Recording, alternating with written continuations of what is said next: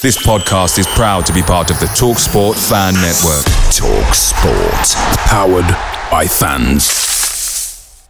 The TalkSport Fan Network is proudly supported by McDelivery, bringing you the food you love. McDelivery brings a top tier lineup of food right to your door. No matter the result, you'll always be winning with McDelivery. Order now on the McDonald's app and you'll get rewards points delivered too. So that ordering today means some tasty rewards for tomorrow. Only via app at participating restaurants. 18 plus rewards registration required. Points only on menu items, delivery fee and terms apply. See McDonald's.com.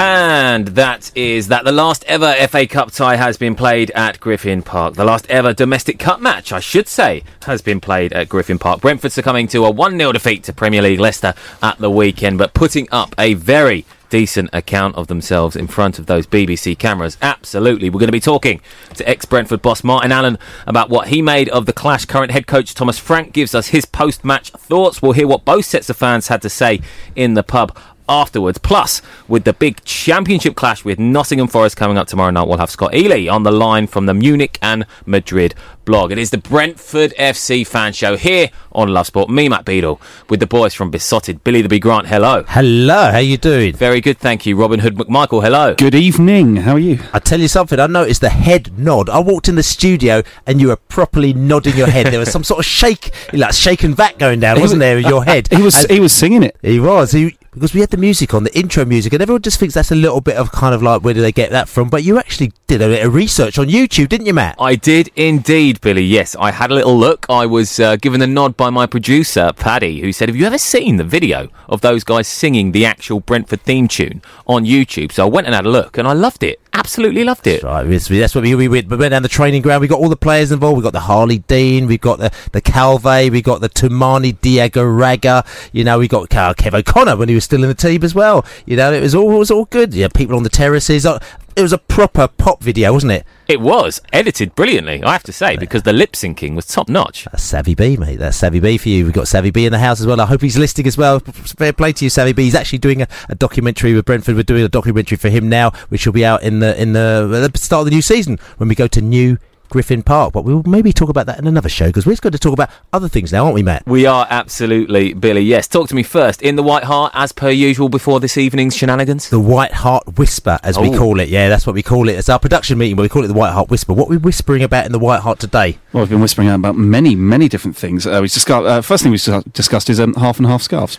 Yeah. Oh, how did that right. go down? Has this got anything to do with Coventry Birmingham, by the way? No, No. unfortunately Oh, no. not. Unfortunately, it's a bit closer to home. Oh, crikey. I Yes. mean, literally home. Uh, yeah, we, we would sort of. It's something that broke, unfortunately, about Brentford versus Leicester City. There were um, half and half scarves out up for sale outside of the um, uh, outside of the ground before the game kicked off, uh, and uh, we thought it's an interesting and slightly contentious issue. But we thought we'd put it to put it to people in the know, shall we say? Well, we put it to the vote on Beesotted because Yeah. the thing about it is that you know we go to certain matches and uh, you know for Brentford obviously not um, all our matches are big matches. Uh, they're getting bigger as time goes on, but you know as we when we, when we went to Arsenal last season, you know there were half and half scarves on sale there. You know um, a lot of the England games that I go to, you know they've got half and half and scarves on sale there, and you sort of think there's got to be some sort of market for half and half scarves. But anytime you mention half and half scarves, people go absolutely apoplectic as it is. You know they just go, oh, we're not having this. I can't believe they do that. They've got no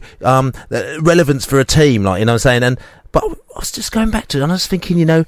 When did half and half half arm scarves start? And can you actually remember when they actually started? Crikey, I haven't got a clue. The only thing I would say is that maybe they originated either at an international tournament or for some testimonial or something, because sometimes that happens. I, I don't think, and, and I might be wrong about this, but where, where I think they actually started is that in the, I think it was around about in the 90s, there was this kind of fascination for an affiliation with Celtic. Do you remember? And all of a sudden, some teams were going, "Oh, I'm Celtic," so they were like Liverpool Celtic, and then there was like Man City Rangers, and these fans were all going, "Yeah, we we've affiliated ourselves with the Scottish side," and then all of a sudden, these, if I remember rightly, these scarves appeared where it's like Liverpool and Celtic scarves, where you know, obviously, like you know, there's like a sort of Catholic influence with Liverpool and a, a sort of Protestant influence with Man City, so they actually did that, um, and a lot of people affiliated them with a team that, to be quite honest with you, they probably really couldn't even give two monkeys about, but they felt that they needed to do so, and that was my first remembrance of half and half scarves, where it is kind of sort of a uh, a, a, Scottish footballing kind of link up thing. Um, and yeah, it was quite strange. And since then, what it's done is it's come on a little bit more now, where um, the scarf makers, the people who want to make a little bit of money, have just popped out here for every other game and thrown it out there. And obviously, they found people, especially as football has become you know, from those 90s days, it's mm. become much more international. So all of a sudden, it's like, you know, you get tourists coming in and they go to an Arsenal game and Arsenal are playing, you know, Inter Milan, you know, somebody selling an Arsenal Inter Milan thing, they'll immediately they'll go buy that. But you can, you can recognize them because they're always wearing the scarves, you know what I'm saying? And uh, you, you, you, just know it's, not a done thing. Because it's, it's absolutely not a done thing. No. And like you say, it's funny because as soon as you mention it, there is outrage amongst yeah. the, the English football supporting fan, you'd like to think. If you're an armchair fan, maybe it's something new. Tourism, it's normally tourists often that wear them. But, I mean, you've done a poll, right? So you've spoken to your fans. We, indeed. we did. And um, the results of the poll say, okay, we said, look, is there a situation because we thought, listen, let's open it up because the fact is that it's easy for you to go and say this is wrong, this is wrong, this is wrong. But what I normally find is that also certain people who feel actually we don't feel too badly about it feel a little bit kind of like mm, we better not say anything because we're going to just get run down. So we thought, let's just ask you. It's, it's not a yes and no answer, is you it? It's, it's, there's a bit more complexity to it, which is why I think this poll was quite interesting. Is there a situation where you could buy a half and half scarf either for yourself or a relative who may be a kid?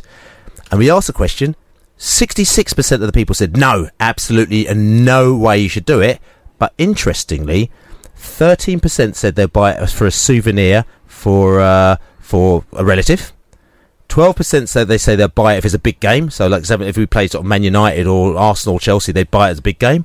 And 8% just said, I don't know what the problem is. So, 33% of the people were saying, actually, we don't realise think it's a big issue, which is which is actually quite an interesting uh, you know, uh, proportion because the way it goes, you would have thought that 90% of the people are saying no and maybe, you know, 5 or 8 or 10% of the people are saying yes, don't you think? I do. Is this, I don't know, a signal of the modern football fan, Robin? Potentially, I think. Um, well, Billy said when mentioned the word money earlier on, and I think without meaning to sound too cynical about it, it for, particularly for big games, it is a bit of a money grab, I think. Um, and I can understand, like you know, I understand the, the importance of scarves. I think football scarves are one of those quintessentially. Uh, there's one of those quintessential things that you have to sort of have one of. I find you have to have a football scarf. So um, my dad still got his. Um, uh, his Wembley scarf from Brentford versus Crewe back in the day. So, like you know, and you know, it's it's it's a very very significant thing. I personally think that half and half scarves are a load of a word that I'm not going to say because I'm live on radio. um, I was very much in the no, not at all. I don't. I'm, I'm not for half and half scarves.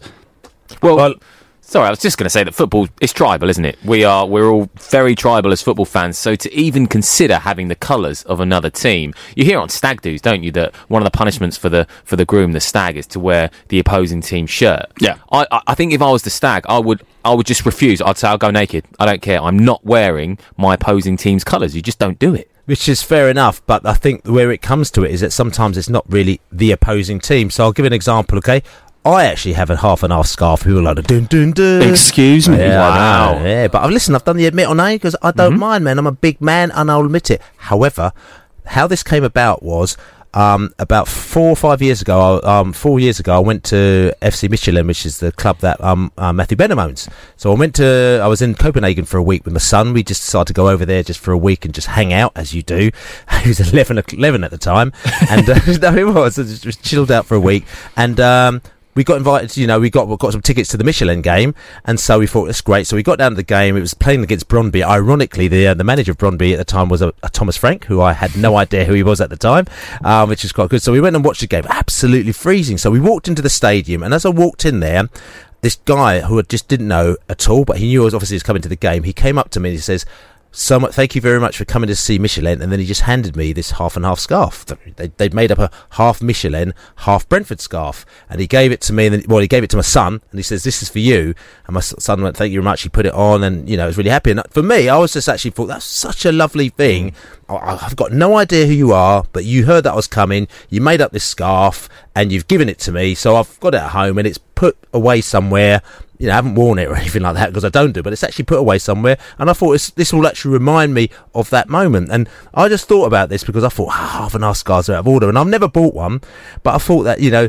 Sometimes you've got all these people who they sit down and they, they, they come out and they start showing you their programs and their photographs of Redford And you know, if I was like you know seventy or eight years old, if I had my sort of grandchildren, I would you know maybe love to go look. Actually, this is from the you know the time we played Chelsea. This is from the time we played Leicester. You know, you don't wear it, but actually you just take it, you put it into a loft, and you put it away. But I, I don't have that sort of kind of collector thing going on with Brentford. But I think that maybe twenty or thirty years time, maybe it might be something that I might have regretted. Yeah, okay. From that side of it, I suppose I can I can understand. And for an example, like you're saying there with FC Midtjylland, it is something of a keepsake. And two clubs ultimately that, despite owners, wouldn't be connected otherwise. It's unlikely in the the near future, I suppose, that Brentford will come up against an FC Midtjylland. So in that sense, I guess I can understand it to an extent. Yes, but an interesting poll nonetheless. A good exercise. It is, fellas. and, and I'm just going to say, and just a couple of comments from people there as well. I mean, Steve Fox the Bee said, "I'm a Filbert Streeter by birth, but Griffin Park in my heart."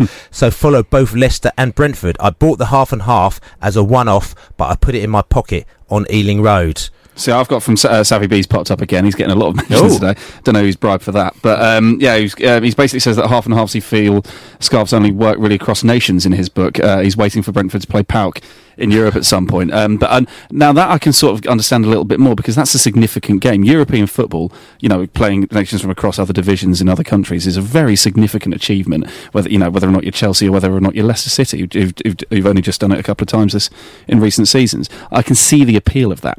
However, I just don't see how a fourth round tie between Leicester and Brentford warrants a um, warrants a half and half scarf. Square One Whip Football, who tweeted in as well, he said, um, "People buy match programs as souvenirs." That mentioned both teams. I don't see the issue. Mean, Simon Cowley said to him, "I don't wear a program around my neck," which is uh, probably a fair point. Um, um, Andrew Bishop as well. He said, "I would allow my son to get one if Spurs played Brentford, as there are his two clubs. Otherwise, absolutely not." So all of a sudden, you see that people seem to have their own rules for kind of doing it, and and also actually, it's Ray Skeeter says, considering the game was played at Griffin. Park, the whole half and half outrage is a bit weird. Yeah, Go on. Griffin, well, you, know what a Griffin half, is? There's a half. it's a you know, half and half animal essentially. Yeah. Oh right, Yeah. okay. Sorry, I completely missed that Yeah, point. no, there. no, You see, no. Be- Beadle's done his research on Beesotted, but not on Griffins. we really need to. that's right. I do apologise. Uh, well, I mean, the, the the significance of the game, I suppose, was in a sense that it was that last FA Cup tie at Griffin Park. Kelechi Iheanacho with the solitary goal to see Leicester through to the fifth round. You guys were in the pub as per after the game to get the match fan reaction. Here it is. That 90 minutes will do them the world of good. I thought some of them, Zamburek was amazing, he, he was brilliant today, but they worked their socks off, but they can play as well. They were calm under pressure. We, we had a ropey first 10 minutes, but they're very young players and they bounced back. Leicester had some more experienced players than us. We'll be proud with today, and if we're honest, probably not getting a replay helps us in some ways. I think Zamburek was amazing. He was all over the place, and he was clearly the man of the match for me. And then as soon as we have Mbeumo and, and Rico coming in, you could see as well the energy coming in. But well done to them. They had never played together that much, so they did very well. Yeah, the question still for me as an old timer remains should we have played that team in the first place and have we missed an opportunity? But it's done, we didn't let ourselves down. Um, it's more experience for those kids that are coming into the first team and holding their own when they get into the first team, and that's the real positive for all of that. So bring on Tuesday. So I, I was just really pleased. We put a good performance. We didn't embarrass ourselves in any way, shape, or form. And by the end of it, Leicester were wasting time because they knew we were dangerous. As soon as we got Brentford away, we thought it'd be a tough game. We thought it'd be no pushover. Thought so. We've got to do it. Got to give a strong lineup out, which we got that early goal, but second half Brentford had a better chance. Well, had a good- some good chances, didn't they? Hit the post. So yeah, Brentford put gave us a good challenge. It's only one 0 Everyone thought. Everyone, everyone knew. Every Leicester fan I knew it would be a tough game. You never wanted to put your first team out because the Premiership carrot, which is dangling with you in the position you are in the Championship, is much more important than FA Cup run. If you get promoted to the Premiership, right, It's I agree. It's a hundred million pounds. Historically, we're used to seeing, you know, the game where we really need the three points from resting the players. We don't get the result, do we? Let's hope. Let's hope that we get the three points against Forest on Tuesday night and results keep going our way. And let's not have no no base about this. The number one target here is that we have a trip to Wembley. Whether we make it or not isn't the point, but we want to go to Wembley, man. I love that Gujarati food. It's banging, man. Seriously. People come to Wembley and they don't realise this. It's a hub of like Asian culture. Please let, let the Lords look after us all and, and get us to that spot. It was a tight game, and I think Brentford played well, bearing in mind they didn't have a full team out either. No, you've got a lot of good players, and if that's the second team, I was very impressed.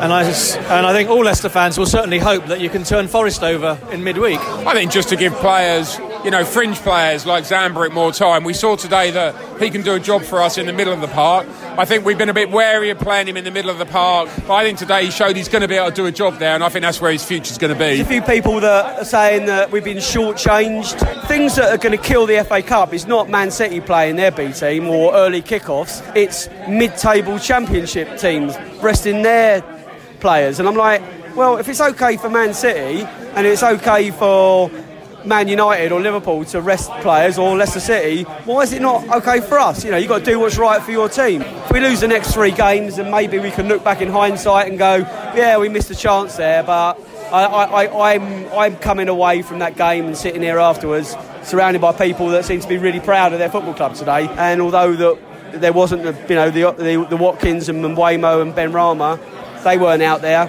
Uh, Zamburek and Yearwood, they, they, they, they took their chances and I thought they were exceptional.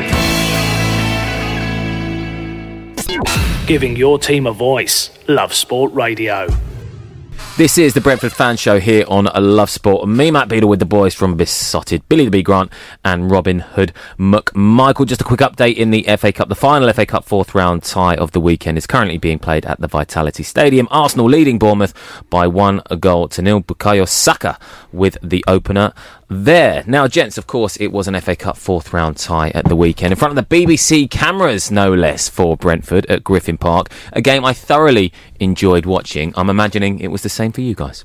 I, I mean, I've, I I loved it. I really enjoyed it. And part of the reason why is that uh, myself, I suppose, a lot of other Brentford fans. What we did is that we came to, um, you know, we just we just relaxed and we just thought it's a B team.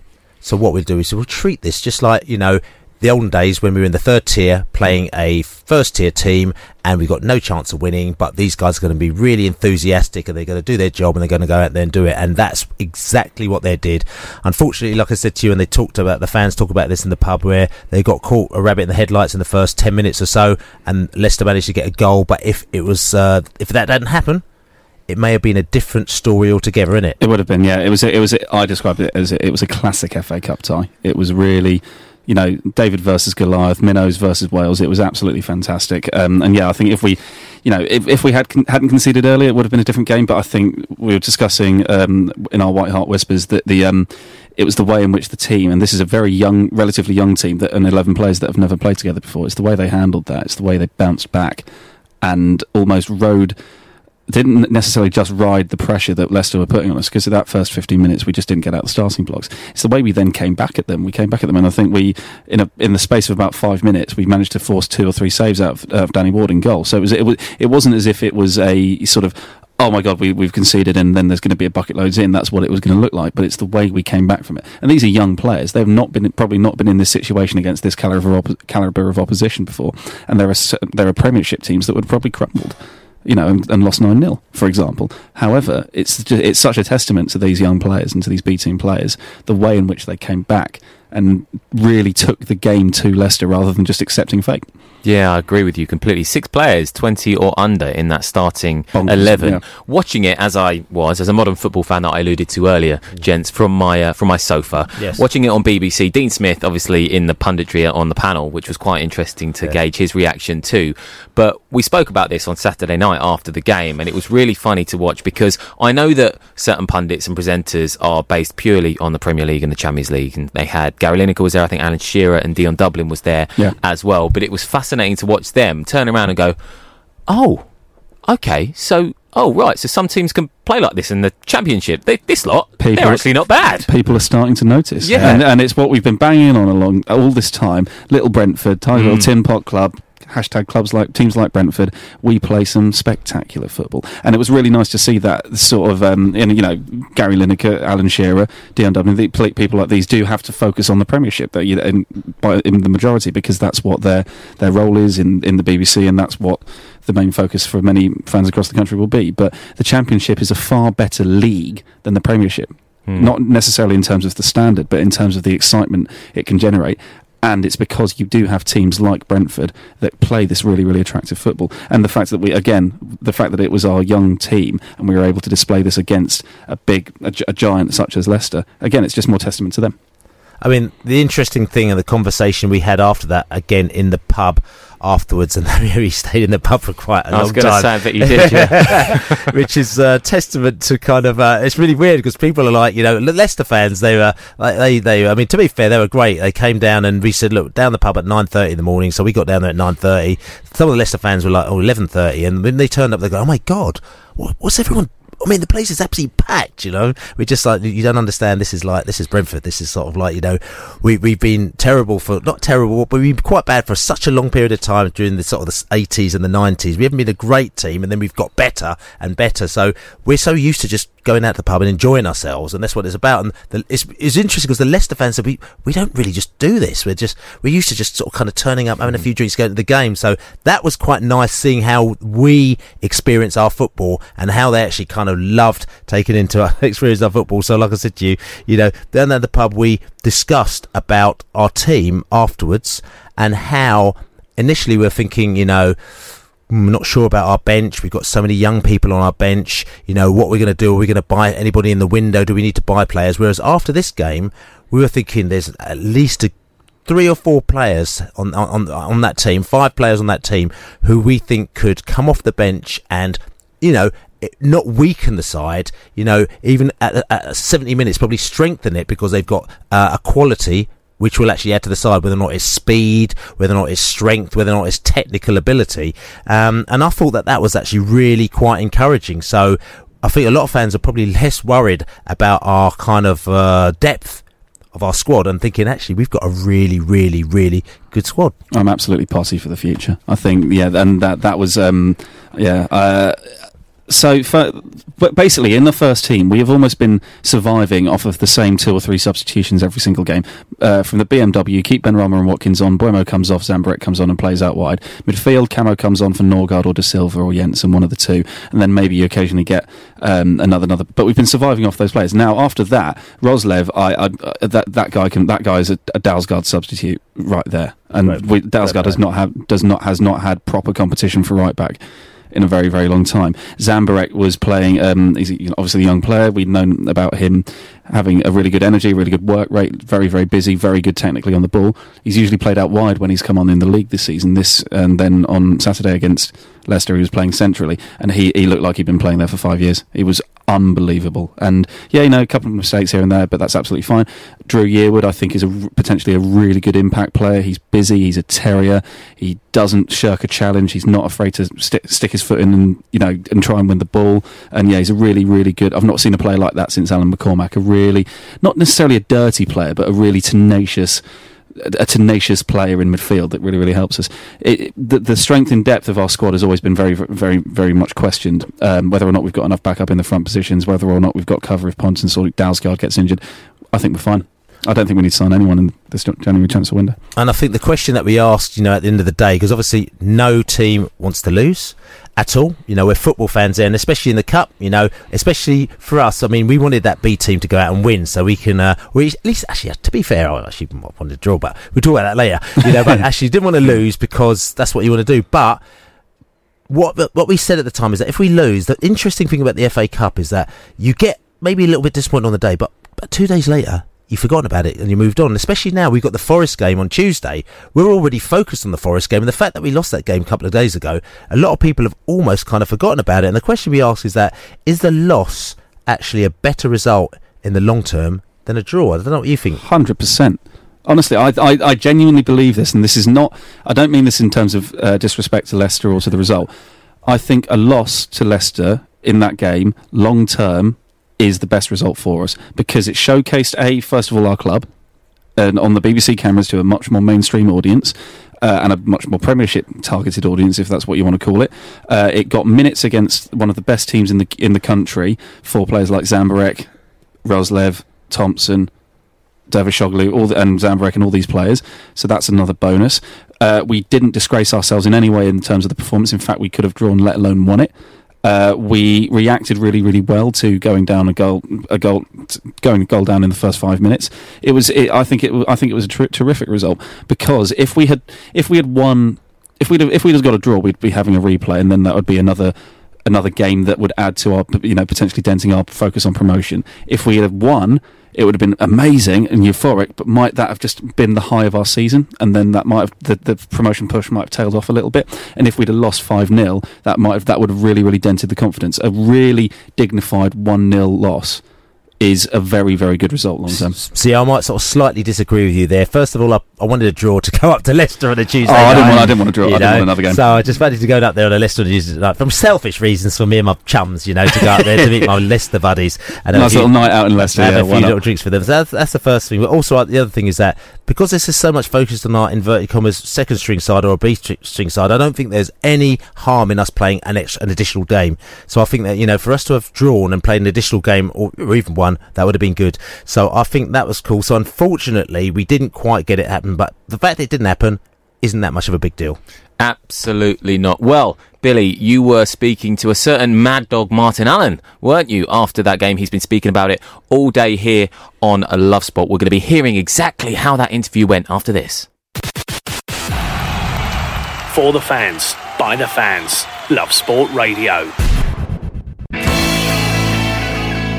So yes, we've got Martin Allen on the line here as well. And uh, Martin, Martin was actually uh, at the game on Saturday, weren't you, Martin? How you doing? Yeah, I was at the game. Yeah, I'm very well, thank you. Very well. That's good. And uh, and the fact is, I mean, I know that we had a little chat beforehand as well, and I know you were very excited coming down to see the bees, especially with the, the hype that's happening. We've got the BMW, our, you know, our new strike force that is out there doing the business. And when the news filtered out that it was going to be slightly more of a second string team, you were you were you were disappointed to start off with, weren't you? But um, I mean, how did you see the game in the end? Well, I thought after a tricky first 10 minutes where Leicester started particularly uh, fast, um, I thought Brentford settled into the game nicely and played some good football. I thought they were unlucky a couple of occasions.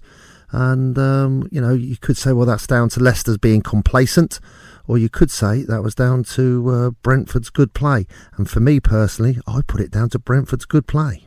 I mean, I mean, it's interesting you say that as well because again, you know, there's massive debates going on with the Brentford fans as to whether or not we should be playing a full strength side or whether or not we should be actually kind of resting players because you know, as we saw, you know, Chris Mepham played for Bournemouth the other day in the third round of the FA Cup and he got injured. You know, you saw even you know um, Fulham, you know, had Ream who was sent off and he's going to be out for a few games. You know, and you you risk this if you if you if you put a player in, but on the same side you've been a manager, you've managed teams, you've played FA Cup games, you know, you got us to the fourth round where we played Sunderland and we won that match, but we still carry on doing our things. And what are your views on how you have to balance the side out? Well, with Brentford uh, looking like they're going to go to the Premier League, you'd have to be mad to think they were going to put out a, such a, a strong team. Um, you'd have to be mad, wouldn't you? Let's be honest. They're going to the Premier League, so you're going to need all your best players fit and well. No suspensions. Um, this BMW that I was reading all about before I came to the game, uh, yeah, I was a little bit disappointed I didn't uh, see them. But I don't think any Brentford fan could moan if you could see the BMW playing in the Premier League next year. I think it's uh, it's a no-brainer. That's right. I mean, Martin, I mean, talk about the players that came through. I mean, there's a number of players, and like I said to you, fresh players, new players that are coming through. Is there anybody that impressed you? If you were a manager and you're looking out there and you're scouting, was there anybody that impressed you as a fresh young blood? Well, I, I liked the uh, number four in central midfield. What was his Yearwood. name? Yearwood, from Southend, yeah. Um, yeah, I thought he done well. He's in in the first half he had to play a particular role of uh, getting forward a little bit more and getting up to join his attackers. But then in the second half, when the uh, the uh, I think it was the number twelve got to substitute could substituted because of his ankle injury. Amakocho, that's right. Amakocho, God bless No, him. no, no, he got taken off, and then Year um, Yearwood was it? That's right. Went Yearwood. back and played in his position, and I thought he'd done a really good uh, job on there on uh, Perez, who for the per- first 15 minutes of that game was calling causing Brentford all sorts of problems. But no, just right over the pitch after, like I say, a shaky start, a nervy start, and it was bound to be nervy. It was bound to be edgy. Playing against what I was surprised at that Leicester team that they put out with this SEP Cup semi final coming up on Tuesday. I thought they gave a really good account of themselves. A great save from the goalkeeper and another touch onto the post, which was uh, very, very unlucky. Yeah, I thought those uh, everyone in that team done very well. Uh, there's a, pl- a, lot of Brentford fans were talking about Zamburek, was number 31 for Brentford as well, who uh, who they felt was kind of you know controlling and and, and, and put himself about all over the pitch. Did you notice him at all? Yeah, he's the little blonde one, isn't he? That's right. Yeah, he's a tidy little player. Him. Yeah, he's uh, he's a good player. I liked him. He uh, yeah, he looked the part. How old is he? Uh, I think I think well he's a he's a um, he's an under 19 so he's a, a Czech uh, Republic under 19 player as well so uh, like I said to you all young and coming through and learning their game he's played you know a few games off the bench for the first team but just off the bench coming in for sort of 8 or 10 minutes you know just trying to do his thing but still yeah he's got certain certainly got ability um, if he keeps playing like that I'm sure there'll be a lot of clubs uh, looking to check him out yeah and just going to ask about one other player as well Marcondes who's a player who we bought and we had quite a lot of uh, excited about him as well. Number seventeen, he was. Is he the one uh, with the blonde hair on top of his right. on, that's top of his head? Yeah, I That- liked him. Yeah, he looked dangerous, confident, Yeah. bright, very positive, had a bit of self belief. Yeah, he, he also played well. That's right. Yeah, he came from Denmark and uh, he, he he got injured and he didn't play particularly well. So he sent it back there on loan for four months. Played for the top of the league side. And he's come back and uh, it looks like he's got his self belief back and his confidence. And uh, again, he's going to add to our to our strong bench. So I mean, overall. How do you see it for Brentford? Because obviously we've got our first team, and you've seen a few players here. You think they'll be able to do us proud? Oh yeah, it's the momentum that counts. It's the mo- momentum when you get into these positions. You know, Leeds are, uh, shaking again. They're quaking, aren't they? They're uh, they don't know what they're doing. Uh, West Brom have had a terrible run. So uh, forget winning in the FA Cup on Saturday for them. That was uh, a good result for them in one way, but in another way they'll be uh, he'll be scratching his head, Slaven Bilic, and thinking, how am I going to get points on the board to get to the top of the league? Whereas Brentford, um, I think the manager's really really good. I think the players uh, play for him. They play his style of football, and they've got the momentum. And when once you get that, you get that self belief, and uh, there doesn't seem to be too much anxiety uh, within the group. Uh, that will creep in as they get higher up the table, but uh, no, I fully expect Brentford now to be playing in the Premier League next season in their new stadium, which will be wonderful. New Griffin Park. You're gonna, and you're going to be down there, of course, Martin, aren't you? Well, of, of course, um, I'll probably be getting up quite early uh, on that Saturday morning of the first home game to come and see that match uh, in the Premier League for Brentford Football Club, and I'll probably be outside by those front gates about half past seven in the morning. Excellent, and we'll see you there, Martin. Okay, good to talk to you. Well, there he was, Martin Allen there, Mad Dog speaking to Billy the Bee Grant. Uh, his reaction to the game on a Saturday. That old Marcondes, I tell you what, with that blonde hair on top of his head. Yeah. the hair on the top of his head. I kind of get what he was meaning because it's high, it's kind of frosted, isn't it? So he means blonde hair on They're top of his hair. Aren't, they're tips, Yeah, aren't they? I think yeah. that's what they call it. I mean, That's I don't, I don't have enough hair to pass comment, but yeah, it's just like, yeah, what a guy. Love him to bits. Billy, enjoy that one? Yeah, I love talking to Martin. Like I said, he did our um, he did our end of season social, not this summer, the summer before as well, and it was absolutely brilliant. We talked to people about that. It was absolutely mobbed out. Probably 250 people in there. They were, they were hanging on for his every word, and it's the only live event that we've done where we've actually not been able to put a podcast out because we like I've tried to edit it and find a piece that we could put out, and there was nothing. It was either libelous or we could uh, get someone else in trouble or stuff like that. So we've just left it to the ether and to everyone's memory cells. Sometimes that's better, Yes. isn't it? Sometimes that is better. What a man Martin Allen is. Uh, great chat there, Billy. Let's move on a little bit now to some comments that have been made recently this week. I mean, it's, it's the FA Cup, so the magic of the FA Cup always comes up, doesn't it? And replays have come up. Should replays be abolished? Weakened teams that are being fielded. And there have been a few whispers about Brentford's weakened side potentially damaging the reputation of the Cup. That's right. I mean, it was interesting because it came out after the match, and uh, most people seemed to be happy. Um, it's interesting because before the match, there were a few people, especially like I watched the BBC coverage afterwards, and at the beginning of the match, there were a few comments from people that were sort of like, you know, I think Shearer and that lot going, "Mm, you know, they've they've they've done a weakened side, and they they kind of didn't fully lay in, but they kind of made comment that they was just almost like a thinking like.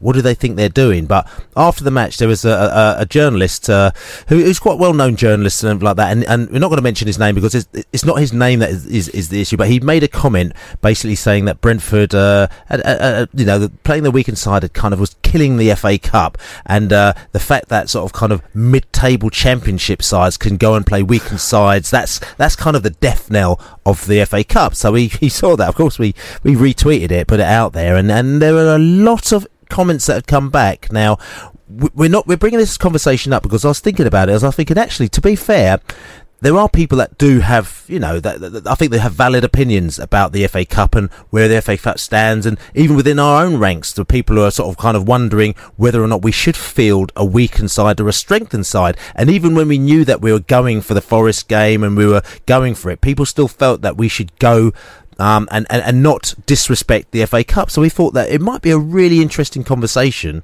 just to talk about this because um, this this journalist has brought the point up. Um, to be fair to him, you know, after he saw the comments and the way that the Brentford fans were very, very, very vocal about how they felt that for the first time ever they weren't worried about us feeling a, a weakened side, and they felt the side had done really well.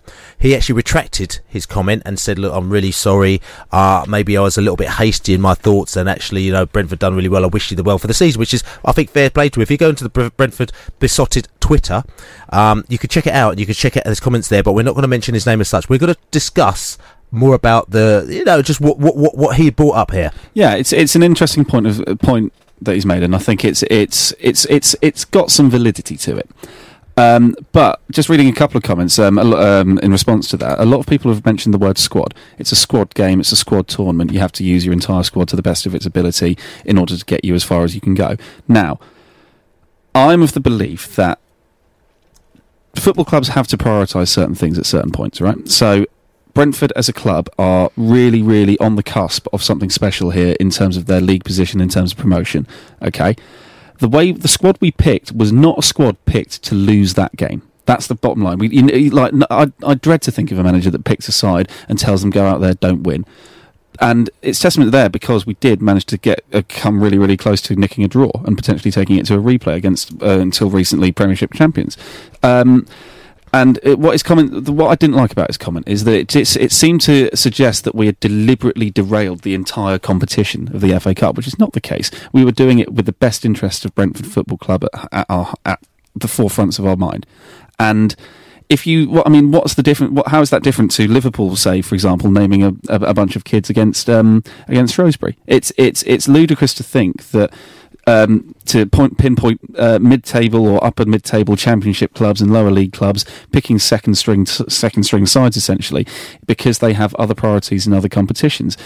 The benefits as well of naming a second string side against a team like Leicester are phenomenal. You get game time, you get exposure, you get minutes for players um, to learn from and, and, and they gain experience from it. The, the FA Cup is about games like that. It's about providing uh, those moments where you have the minnows swimming in a massive ocean against sharks, and and sometimes you get scalps where they come out with a win. I'm, I, I understand where he was coming from. I just really highly disagree with his original comments, but like we say, he has retracted uh, you, have got to think where this inverted commas disrespect has come from because obviously I think that the, the earliest um, incident I remember is I think when Man United, but did they not retract or uh, come away for it for a whole season? So know? it was yeah, it was it was the 99-2000 season. It was after they'd won the treble. Um, they then had to go and play in what was then the World Club Championship. I think it was initially called. It was the inaugural tournament. I think for United in that situation they had a lot of pressure on them from the FA and the government as well because England at the time were lobbying for the 2006 World Cup. So there was a lot of pressure, I think, on United to go out there and actually join in that tournament and not take part in the FA Cup. Okay, I'll get about this reason. So they pulled out of that, but all of a sudden you've just seen that there's a lot of teams that play weakened sides, you know, um, and it's happened for quite a while. And uh, you've got to think the reason why, and I think a lot of the reason why is also is that if you look back in the day, um, you know. Uh, th- there was an honour in winning the FA Cup, but also back in the day there wasn't this disparity in, in, in the money, which which is in football, you know. But all of a sudden now, you know, you look at Liverpool, you look at Man United, you look at these teams where they think the Champions League is the one, and the FA Cup is an inconvenience. Whereas for in the Championship now, if you're at the top of the Championship, you think going to the Premier League, hmm. 100, 100 million pounds, that's the one, and winning the FA Cup, where in the fourth round you you get what 130,000 pounds, they're like that's that's an inconvenience. So all of a sudden it's like they've started to prioritise based on more and more money money going into the game. You know, there's an argument to say that if there was actually more money thrown into the FA Cup, then they actually might take the whole thing maybe much more seriously. But that's not what the that's that that doesn't happen. So there's, there's, there's, not enough incentive for teams to win the FA Cup. I don't think that's the problem. There have been other things, the Champions League and the Premiership and the money and the, the sponsorship rights and the image rights for Premiership. Thing that's taken that's taken a, a priority, a forefront. Exactly what Billy said in terms of putting the money the money up, up front. Um, just looking at some figures, I believe the winner the winner of the FA Cups gets 3.6 million pounds. Now to Man City, that's one player's wages for a couple of weeks. To a team like Brentford, that is a f- su- substantial, significant investment. However you're never, you're never going to get there because the, the bigger teams do. It, that's how how it does work, and I, am I'm not I'm not entirely sure whether or not the how the FA Cup can recover from it. For, uh, can recover that sort of magic and that relevance and that spark. But and that's the thing. I mean, that's the question we ask: Can it be turned around? Is the FA Cup, you know, not lost it? Because I think that when you see what happened to Shrewsbury, I, as you know, I talked to. I used to go to Shrewsbury loads. You know, I know all my Shrewsbury mates up there. I was messaging them last night. Um, they're out last Sunday night in Shrewsbury's a big night anyway. Last night, not not be funny. I don't think anyone would have gone to work on Monday morning in Shrewsbury because everyone would have been out till seven o'clock in the morning. Absolute carnage.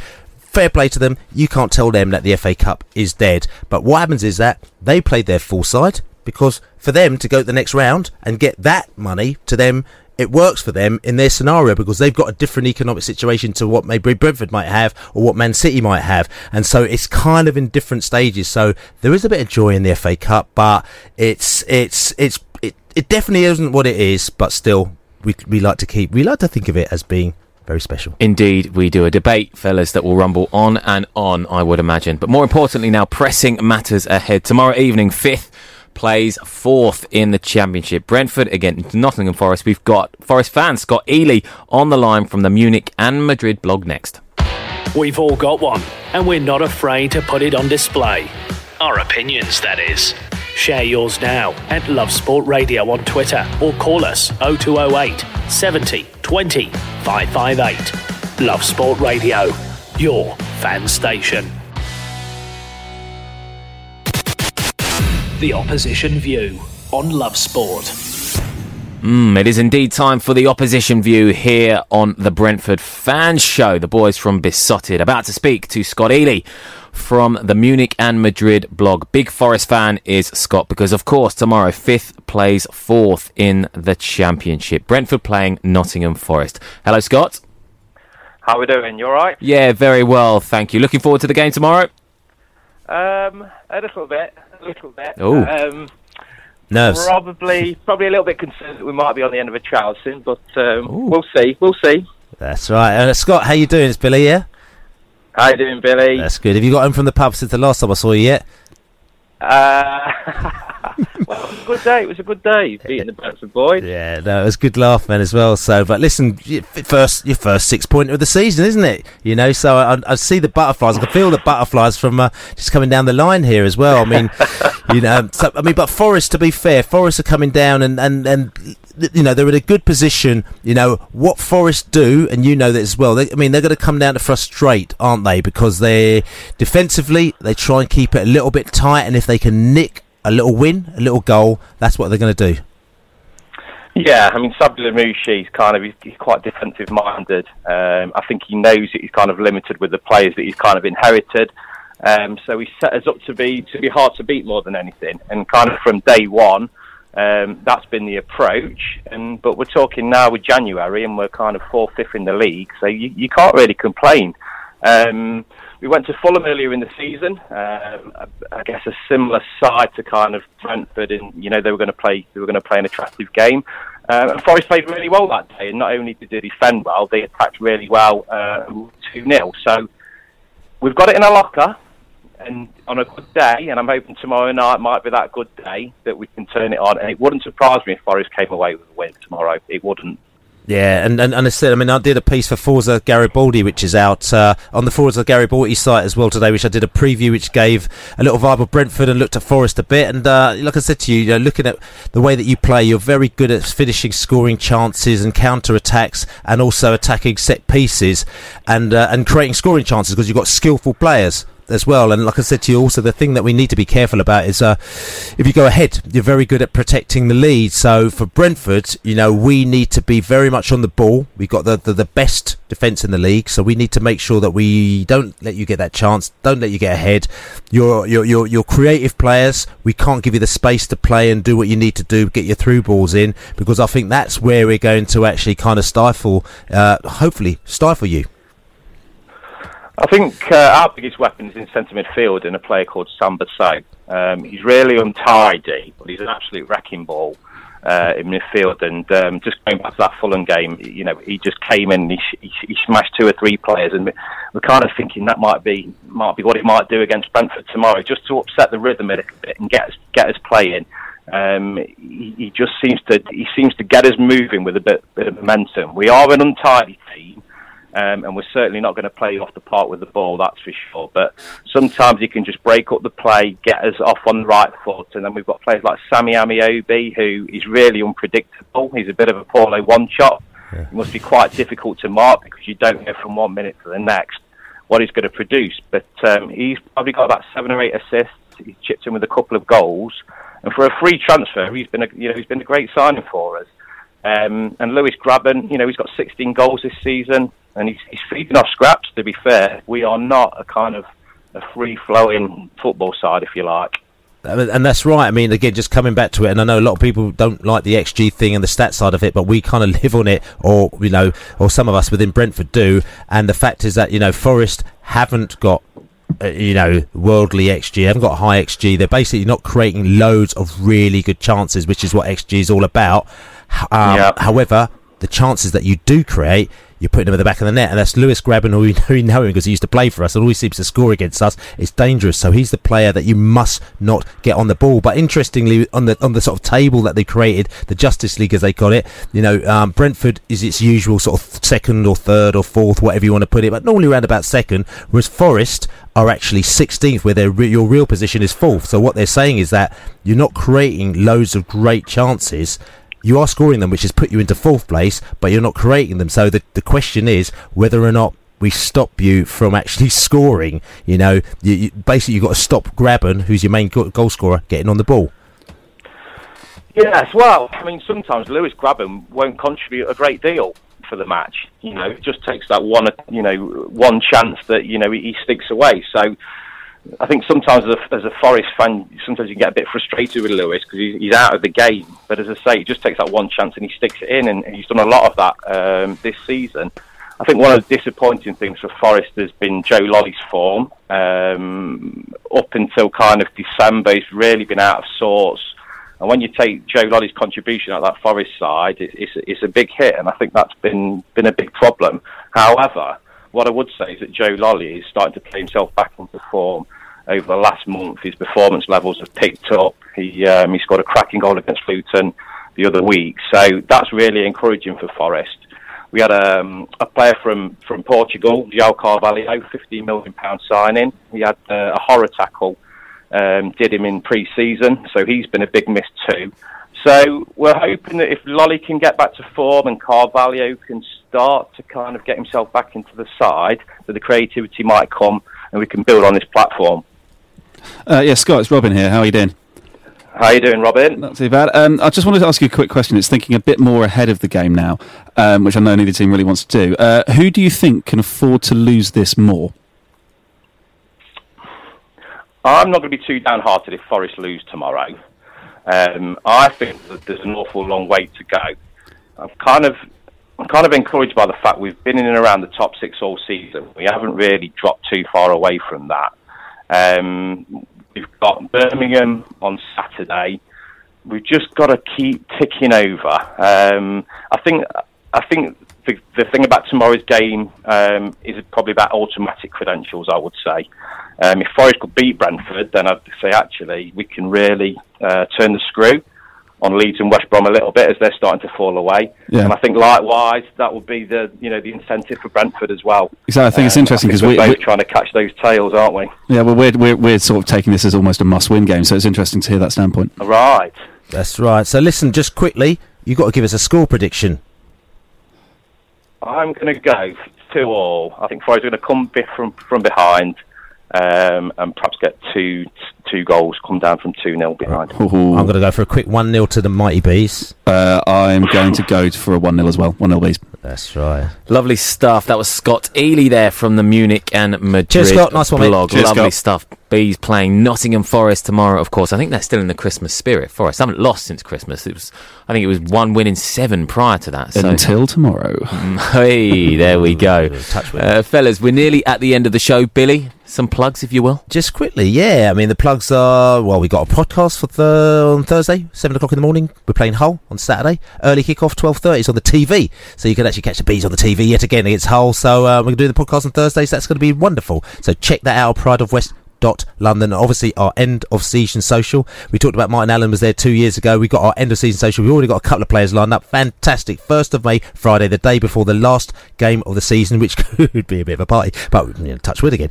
so tickets going to go. Actually, the early bird tickets have already gone. They went like in literally seconds. Um, but tickets will go on sale again quite soon. So just check it out on beesotted.com. Lovely stuff, fellas. Been nothing but a pleasure as always having you in the studio today. We'll be back next Monday, 8 pm here on Love Sport London, the Brentford fan show. We'll see you then. Come on, come on, you Brentford, bees.